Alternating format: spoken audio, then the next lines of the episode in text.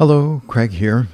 Today, from my little box of quotes The chronological summary of a man's life is, of all composition for students, perhaps the most futile. What of it remains to be asked at the end, and if the student begin there, not rewriting the annals, but seeking throughout the characteristic traits, the typical activities, the expression of individuality, he will find no better practice. Thus, not only the reader, but far more the writer, gains by the abandoning of the order of chronology. Charles Sears Baldwin